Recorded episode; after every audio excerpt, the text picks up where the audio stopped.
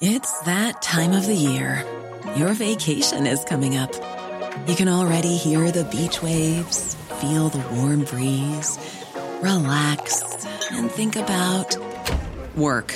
You really, really want it all to work out while you're away. Monday.com gives you and the team that peace of mind. When all work is on one platform and everyone's in sync, things just flow wherever you are.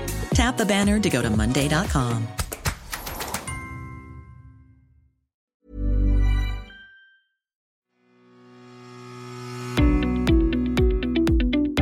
Hello and welcome to the Mick Clifford podcast with the Irish Examiner. Maurice McCabe, how are you getting on? I'm getting on great, Mick, and yourself? Not too bad at all. And uh, the lockdown, Maurice, how's it been treating you? Ah, it's all right, Mick. But I mean, imagine at Christmas everything was going well and the country was going well, and next thing, two months later, bang, you know? It's fairly a wallop for the whole country, the whole world, really, when you think about it. I think the only way to um, to fix it is to stay at home. I really do. And so, even though the, there's been loosening of some of the restrictions this week, Maurice, you're, you're you're you're not taking too many chances with it. No, I'm not taking any chances, Mick, at all. Not really. No, no. And you've been at home all the time, and you've you've adult kids yourself. Was everyone home for the the lockdown, so to speak? All seven of us, Mick, yeah, are here at the house, and all we do is shopping, you know, for groceries, and that's really it. Have you driven them crazy yet? No, we're okay so far anyway. But I suppose at Christmas, when the whole thing is over, hopefully, or it'll be near over, at least we'll be happy to say I done me bit, you know. Oh yeah, definitely. And Mars, you were um before this came upon us and all, you were doing a bit of work yourself. Um, as as people will know, you you resigned from the guards, you retired from the guards once you were finished with the tribunals and all that stuff. You were doing a bit of um courier work. You were kind of setting out on on a very different career there. Yeah, Mick, because look, at I could get a job in insurance or office jobs, but it didn't suit me anymore. I, you know, I just couldn't handle that. So I like driving, and I always like driving. And I set up a transport company off of my own. I have, I have my own van. I, I work three days a week now. I haven't I, I haven't worked since since all this happened. You know, the lockdown. I don't want to work it, but um, I like it, Mick. I do like it. And would it take you all over the country? It does, yeah. It's not from door to door. It's um, it's pallets. Say I'm going to Galway maybe on one day, Cork the next day, Waterford the next day. Long journeys, but I'm happy. And tell me, uh, in in that line of work and meeting people all over the place, and in light of the fact that I think it's fair to say your your face would be well known around the country, have have you come across that a lot that people looked at you and say, "Are you Maurice McCabe?" I have, Mick, all the time. And then I have to explain to them that it's my van. I'm not working for anyone. I'm working for myself. But yeah, I do. Now, at times, Mick, I might wear a hat and glasses because there's times that I don't really want to recognize, but they do recognize me, yeah. you would wear the hat and glasses in disguise. Sometimes, yeah, Mick, I, I would do that. But um, they do talk to me and they all say it was great, you know, of what I did and just for the country. Ah, good stuff. Yeah, and it's it's it's nice. Um, it's nice to get that kind of reaction. I suppose once once once it isn't overboard. That's not overboard. No. Ah, good, good. Maurice, the thing that just strikes me. Um, do you wonder at all there over the last few months in terms of you were so long in the Gardaí? It was something you wanted to do since you were a kid. Um, it's been a tough enough time for the guards, the nature of what they have to do. Did you ever wonder about that? What it would have been like if you were still in there during this period? Yeah, I did make, I did, yeah. And you know, in fairness, the guards I think are brilliant. I would be doing the exact same as the guards are doing. You know, like at the time of the BSE, Mick, and uh, and the mad cow disease, it it was the guards that kept all those diseases out of the country, and it's the guards at the moment in relation to checkpoints and checking people, they are slowing the virus. And it's a tough job there at the time. I mean, both in terms of they'd have to um, show discretion in a lot of ways. And, you know, if somebody tells them, for instance, like in my own situation, number of occasions I went down to see my mother in Cork and like, you know, a guard could come across and he, he could reckon I'm pulling his leg or whatever. So it's, it's a tough situation like that. And on a more serious note, the whole idea that they're effectively on the front line, they're dealing with so many of the public, the chances of getting infection are far greater than there are for the average person. Yeah, it, absolutely. You know, they're on the front line it's not just the checkpoints. I mean, if they're involved in public order or assaults, you know, they are high risk. But they're all doing their job, Nick, I think, and doing it well. I think so. I think I think in general you you see some instances, but in general I think there's there's been very great reaction to the way that they've um they've managed it. Because you, you were you were in for the latter years of your career, Maurice. You were in, in traffic, weren't you? When you were based in Mullingar. I was, Mick. Yes. So if I was still there at the moment, I'd be doing the exact same as what the guards are doing on the ground. You'd be out. You'd be out on the road a lot. And mm. do you miss it all? Mm, I really don't. Ninety-five percent of me doesn't miss it. No, you know, I liked work, but I mean, I suppose, Mick, on the final years, I was out of work um, on sick leave for about three years, so it, it was easier to go then. You know what I mean? Than go just now. In terms of the frontline work and that, and your time, of course, was taken up with inquiries and tribunals. I suppose you'd been drifting a few years before you finally left. Yes, I was. Yeah, I was. And I suppose it'd be very awkward as well if I was in the guards at the moment, you know, because people coming up to me and saying, How are you, Maurice, and all this. So it would be awkward enough. It would, but the work itself, prior to all the problems that happened and the fact that you stood up and reported, it was something I think that you had a, a, a big appetite for. I love the traffic corps. I always, always loved the traffic corps and I liked all my time in Mullingar. I worked with a great crew, and um, but look at me, I was coming almost sixty, and it was going to come to an end. Yeah, it's um, I suppose it is it is something that has a, a finite life. No, the other thing is you have agreed, and the reason you're talking today is you have agreed to become a patron for Transparency International Ireland. You're you're you're you're obviously Maurice. You're fairly familiar with them. I first came to know them in 2012. I was at work one evening and everything was building up, and I didn't know who to contact for help. And I googled them and I rang them. I was talking to John Devitt then. He's he's kind of over the whole lot as well. And um, I met him, and he was great. I met him over a period of three years, and um, he'd ring me, I'd ring him, I'd meet him. But his advice was excellent, excellent. And I needed somebody because you go mad if you, you know, I just needed somebody just to explain. And he knew the whole story. He'd been dealing with it for a long time. Like. When you first came across, as I say, John Devitt, John Devitt is the CEO of Transparency International Ireland, and as you say, I think he's a veteran of these um, affairs. He's done an awful lot of work in the area. But for example, Maurice, when you first met him, was there a sense of relief? Was it the first time you were able to encounter somebody who had some idea of what you were going through? Yes, Mick, because at the time I had all the evidence in relation to the penalty points, right? And other, other people weren't believing me in the media and even in Garda Síochána. And I went to him, I told him all the evidence I had, and he believed me. I didn't give him any of the evidence, but he he understood exactly where I was coming from, and he believed me, and he gave me advice in relation to who I should contact next. You know. And from that point of view, I suppose there was a sense of relief because at least you you, you realised you weren't operating in the dark on your own. And you know, Mick, when everyone is saying to you, "No, you're wrong, you're wrong," you know, and I mean, I was right, but when people were saying you're wrong, you're wrong, and I'd make allegations about the penalty points and say, "No, you know, there's nothing here." You just need somebody, Mick, and I had nobody to turn to, nobody. Yeah. And I was in the shopping centre one evening in Mullingar, and I looked it up on my phone, I found it and I rang him and I left a message for him. John rang me back. You subsequently met him then? I met him in Dublin then a few weeks later after that, yeah. I did. I found him great. You would have met him a few times after that then, obviously. I met him a lot after that, Mick, and I became friends with him as well. So I was honoured the other day when he rang me to ask me if I'd take the pitch. I mean, I couldn't believe it. You know, I said, why are you picking me? Well, he says, Maurice, you know, you know, look what you did for us look, look what you did for the Irish people. So I was honoured. Emailed them back and I said, yes, I, I am honoured, John, to take it and I will take it.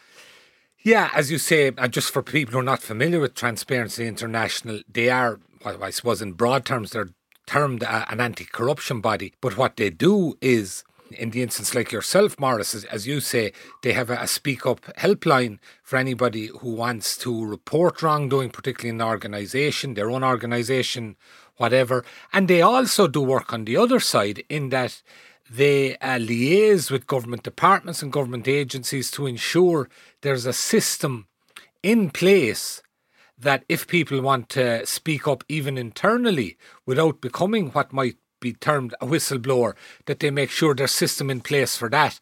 And um, That's something to be fair, Maurice, that I think a lot of people would suggest that the nature of your case and all was something that you were involved in and bringing to the fore. I started this in 2012. Um, there was no protected disclosure at all. It, it, it, it didn't come over two years later.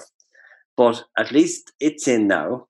And um, in relation to in relation to Transparency International, will assist anybody who is going to them and reporting wrongdoing. And they'll actually, um, according to John Devitt, they will help them in relation to protected disclosure and how to fill it out. And all that make it free. And it's legal advice is free as well. It is. It's a great service. It's a service that's badly needed. And as you say, Transparency International were very much involved in lobbying for the Protected Disclosure Act, which was brought in in 2014. And in your own case, Maurice, as you said, you began reporting the wrongdoing in 2012. And I think you subsequently made a protected disclosure. Who brought that to your attention, that, that, that new law, or was it something that you regarded at the time as a major help or something that was very different there? Well, Mick, um, the allegations I made in relation to Bailieborough, they started in 2008. Hmm. But, uh, and it was investigated kind of, um, if it is low key as such. But then at the penalty points in, in 2012, that's when a lot of issues you know, surfaced then, and that's when I had to protect myself. But make no, it was only in the media, make when it, it came out in 2014 and even the penalty points in 2012, I couldn't make any protected disclosure because it wasn't in. But then, as soon as it came in in 14, in order, in order to protect myself, I made a, a protected disclosure. Of course, and as, as you say, to protect yourself, that one of the one of the big issues around protected disclosure is that it has it in law that if there are attempts to uh, take revenge or take reprisal against a whistleblower, that is against the law and people can be prosecuted for it. And in terms of uh, it as well, and I think this has happened certainly in the prison service, that um, you can take an action to get compensated if you've been the victim of whistleblower reprisal, which is a, a big thing, really, Maurice, because if you go back to your time in, in from 08 onwards, the massive fear, and I think it's fair to say you experienced it, is what can be done to you if you decide to speak up against an organisation. Yes, absolutely, Mick. And from from 08 to 2014, it was hard going, Mick. Now it was hard going. I had to watch my back and protect myself. But I made a disclosure in 2014, and um, I don't know if everything changed after that. But as you know yourself, we had a commission of investigation and then the Charleton tribunal. So, um, I mean, 12 years, Mick, I don't know. As I said before, if I had to know now, I mightn't have done it, Mick. And I, I know this would be difficult, Maurice, but if you put yourself in the shoes of somebody today who eh, encounters a scenario like you did in 2008, just first of all, uh, from the point of view of the Protected Disclosure Act, do you think that in the first instance would make a big difference to them? Well, I think that after all, all that happened in my case, I think everybody now is going to be careful if there's a protected disclosure against an organization or a department or a business. So uh, I think I think there's better protection now after all the people saw of what happened to me. You know? Put yourself, say, back in 08, and if that law had been there then, do you think it would have been of much assistance to you? It's hard to know, Mick, because when I made one in, in 2014, you know, they were still still at me or trying to get me, as you know yourself. So it's hard to know, Mick. But I think I have the roadmap now, and I think organizations and departments and businesses are going to be very, very, very careful in going, to going by that act. And I think it's to help anybody if the whistle blows and that's the thing. The um, what we're talking about the uh, the phenomenon called whistleblower reprisal, which is yeah. basically what you know. It's it's it's well known all over the world in terms of what happens when somebody blows the whistle, and legally this is supposed to prevent it. But as you say yourself, Maurice, there's more than one way to skin a cat. I mean, if organisations of whatever you want to take reprisal against a whistleblower. I, you know, and I've come across myself in my work. You, you you see they find different ways to do it, and you know, get around the law in various ways too. It's easy done, Mick. Yeah, it is easy done. But hopefully it won't happen to anyone again of what happened to me. And I think they're going to be careful. Everybody is going to be careful. Yeah. Oh, definitely, definitely. Maurice, as I say, you have a reputation now, and it's it's, nationally as the person who who um, who reported the malpractice in the Gardaí, and you've become something of a national figure in that regard. And um, to that extent, do people contact you much, saying that they're whistleblowers in, in whatever organisation, be it Gardaí or other organisation, on the basis of your of your profile? Yeah, they do an awful lot now. After um, after the O'Higgins Commission and especially the Charleton Tribunal, um, I had lots of people calling up to my house or ringing me or emailing me. And make, it's hard to weed out the good and weed out, you know, the kind of the fake people. It's very hard to do it. But look at, I gave them advice. I gave them advice in relation to Transparency International.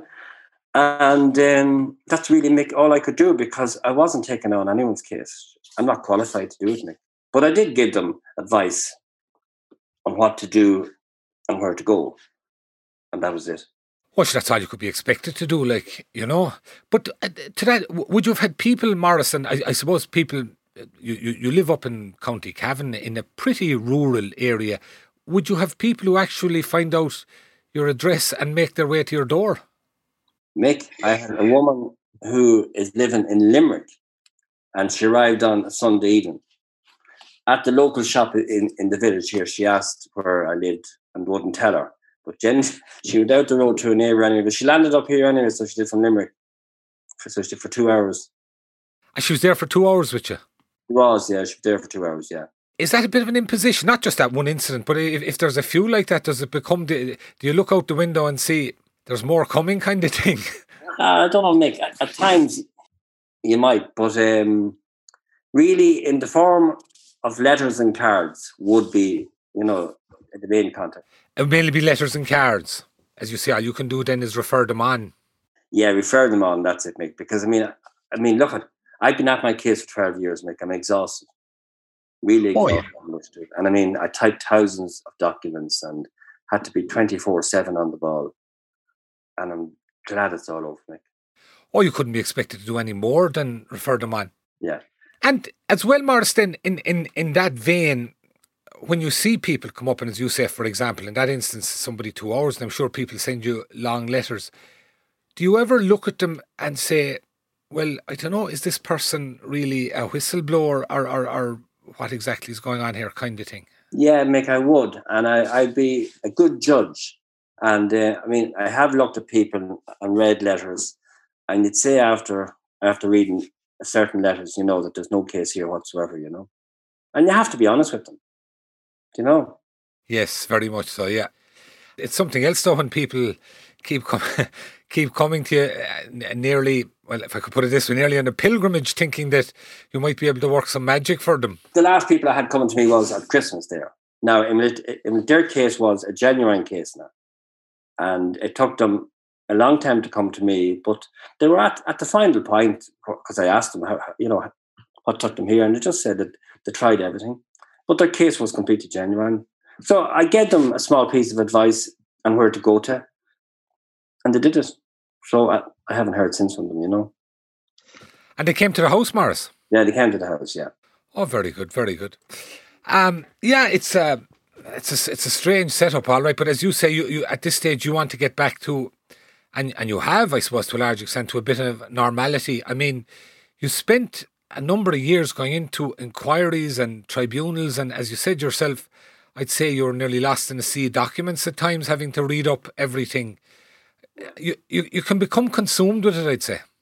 Ah, yeah, Mick, and we absolutely were consumed. And I mean, apart from the documents, you'd be watching newspapers to see what articles have been written about you and all that, you know. But um, I'm happy now. I'm happy it's over, Mick, and I'm happy that I'm retired, and I'm just taking it very, very, very easy, Mick. You know, because I haven't done anything, you know, to do twenty four seven ever again, or even to work five days a week. I'll do my three days in my van, and I won't do any more. Oh, you're dead right. Yeah. One thing that strikes me in relation to Transparency International, Maurice, as well, and that is um, the term corruption. As I said, the, the, the, people describe them as an anti-corruption body, and I think, if I'm right, that even in the course of your case, this issue over what was corruption came up. That some people are under the impression that corruption is, to the largest extent, uh, for example, somebody getting money for favours. But yes. it's far wider than that, isn't it? Yeah, it is, Mick. It's, it all depends on, on the job on the organisation or whatever, you know. But if you take one instance in relation to Garda Síochána, if you falsified a document, it's it, under on, under Síochána definition of corruption. It's it. So, but yet I was being told no, this is not corruption. You know, but under the Garda Síochána Act, it is. Well, that's interesting because it, it's, and I've come across this as well, Mars, that in, in some sectors, it's nearly like uh, th- there's a localized uh, morality or what people consider to be corruption. Like, as you said in that instance, like, as you said, in that instance, for example, a lot of people I would suggest who were in the Gardaí at, at, that time and maybe even now wouldn't consider that corruption either. Similarly, for example, in in uh, in banks or the financial sector, some of the stuff that goes on there, and once it's kept internally and it's not exposed to anybody outside it, people can comfort themselves in saying, "Ah, sure, that's only a bit of wink and a nod," and that you know. When it when a light when a light is shone on it, it's shown that well, hold on, no, that's a bit more than a wink and a nod. It's wrong you know? It is yeah definitely you know and as you say you came across you came across instances of that as well. Um so you're looking forward to being patron for transparency international? I am Mick, yeah. I'm looking forward to them i sent an email back today that i will accept it and i thanked them and i'll give them all the assistance i can give them. And as a result of everything you went through, Morris, you would have come across a lot of instances, as we say, as you say, like informally, people come to you for advice. Would you ever have any interest in getting involved on a full time basis with any organisation that's any form of a watchdog or anything like that? Or are you at a stage where that's a bit much? It is a bit much. I couldn't, no, I, I couldn't see myself doing it because it would involve an awful lot of work, Mick. And after 12 years, no, I have had enough of it. I'm happy now here at home and I couldn't I couldn't do it again. Mick. I just can't do it. Yeah, to take to take a lot to get you out of County Cavan again. It's a... it would, yeah, it definitely would, make yeah. As I said, you you've grown children, Morrison. I don't I don't think it has arisen, but hypothetically, if it did, if any of them said to you, you know, Dad, I'm kind of interested in joining the guards, what would your advice be? Uh, my advice would be yes. Mick, it's a fantastic organisation. And it's a great organization. And when I see them every evening on the news, they're doing the checkpoints, talking to people and doing it right. It's great. It is a great organization. There was a few bad apples there at the time. But I mean, I I support Garda Síochána 100%. And they always did. I get a few bad apples everywhere. Oh, definitely. There's no question about that. And I suppose in, in, in the same vein, um, if you were 18, 19 years of age again, you'd still go into it. Yeah, I would. And I mean, if my son wanted to go in or daughter, they said, look, I'm thinking of joining the guards, I'd say, yeah, go ahead. It, it is a great job, Nick. If you do it right, but it is a great job. It's just interesting. Always something different every day, you know. Absolutely, as you say. And, and as you say, Maurice, the, the, the bulk of people there um, have the best of intentions and they're people who want to work and they want to do the right thing. But a lot of it was particularly in terms of what you ran into, was I would suggest a, a culture that was there that to some extent, if things weren't being done right, turn a blind eye rather than creating any sort of a controversy or anything that might reflect badly. Yes, Mick, uh, but I wouldn't say that's going to happen ever again. Drew Harris, as you know, he's the Garda Commissioner now. I think under him, Mick, I think the job is changing for all the better. He called up. He called up to you, didn't he? Soon after he, he started the job. He did. He called up to me for an hour one evening, and I expressed all, all my concerns in the job and my views, and he had the same views, mate. But you know something, mate? It may take him ten years, you know, overall, to leave on Garda Síochána an excellent police force. it's hard to know if he can do it in five. He is doing his best, as you know, but it may take 10 years. And that's my view.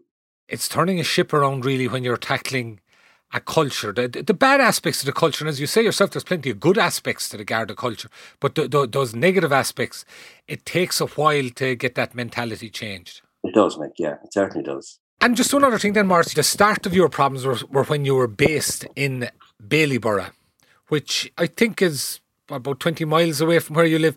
Yes, yeah. Does the town hold anything for you there? Do you have any particular attitudes towards it? No, I loved working there, making Bailieborough. Absolutely, for the public. The public at Bailieborough were fantastic. And I mean, I got numerous letters of support after Charleton Tribunal, numerous. And it, it was great to get them, you know? You said yourself, if you were back there, it was 2008, and you had to make a decision in terms of bringing to public attention what you regard as malpractice or, or, or, or shoddy work. Yeah. Knowing what you know now, Maurice, would you do it again? Mick, I wouldn't do it again. And I'll tell you why. 12 years is a long time. I mean, I thought when I reported all these in 2008, they'd be over in six months. But 12 years is an awful long time. Huge time, do you know? So that's why I, make, I wouldn't do it again. No, I wouldn't. There was a lot of lows during that time too, I think. A lot of lows. An awful lot. More lows than highs. But look at I don't look back at Mick. I can't look back in anger. If you hear, if you hear the song, uh, I can't look back in anger, no. I look forward. Well, that's a good sign. That's a good sign, Maurice. And uh, are you looking forward to getting back out on the road now? Yeah, it, it'll probably be maybe August or September, I'd say, before I'm back out. But I am looking forward to it. You know, but there's bits and pieces to be done around the houses, you know. Yeah, are you any good around the house? Do a bit of gardening. you wouldn't be a great man for the domestic chores, would you? Uh, oh, I would, yeah. Ask Lorraine, she'd tell you I would be, yeah, absolutely. Make it, in relation to TI, Transparency National, there's a GoFundMe page on their website, and they're asking for 50,000. And I, I, I would recommend, if anyone has a spare euro or two, go on the website and sign in and pay it over because make it's for whistleblowers. And it's free legal advice so it is for all whistleblowers. For anyone. And that's the crucial element to it isn't it? It's it is free legal advice. Yes it is Mick it is. Completely free. And I think if they got to 50,000 it'd be great. And one of the elements to it being free I think as well Maurice is that you could if you were going for legal advice to some people, you could run into a scenario, for example, where a legal practitioner or a solicitor sees this and possibly might see money signs or the possibility of bringing in action and fees and whatever.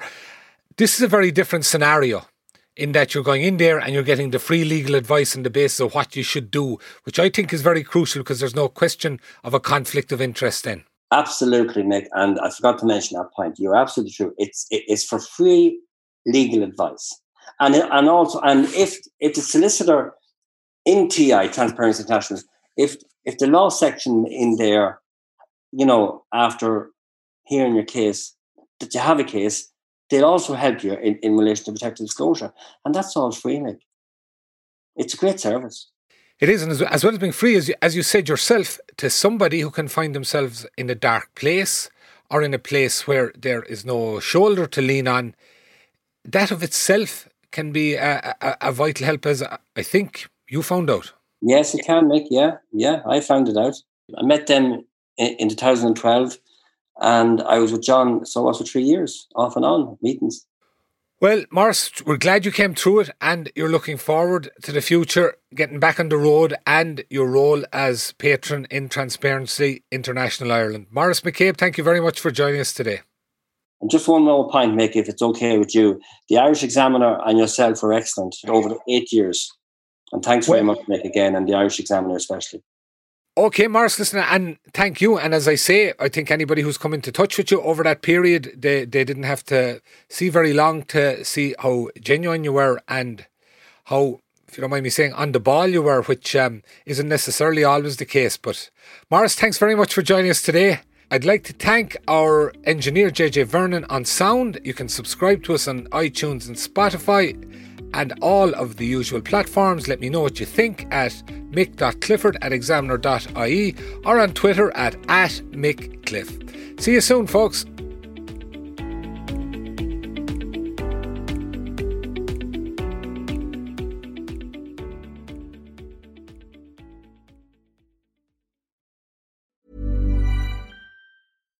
On Formative, middle school kids from New York City public schools interview a phenomenal collection of grown-ups. Me, like, I don't know what I want to do. You don't have to have all the answers. I feel like a lot of people's favorite topics are like interest in their life. That is a really good answer. The podcast where the leaders of today are interviewed by leaders of tomorrow. Listen now at newyorkedge.org slash formative or wherever you get your podcasts.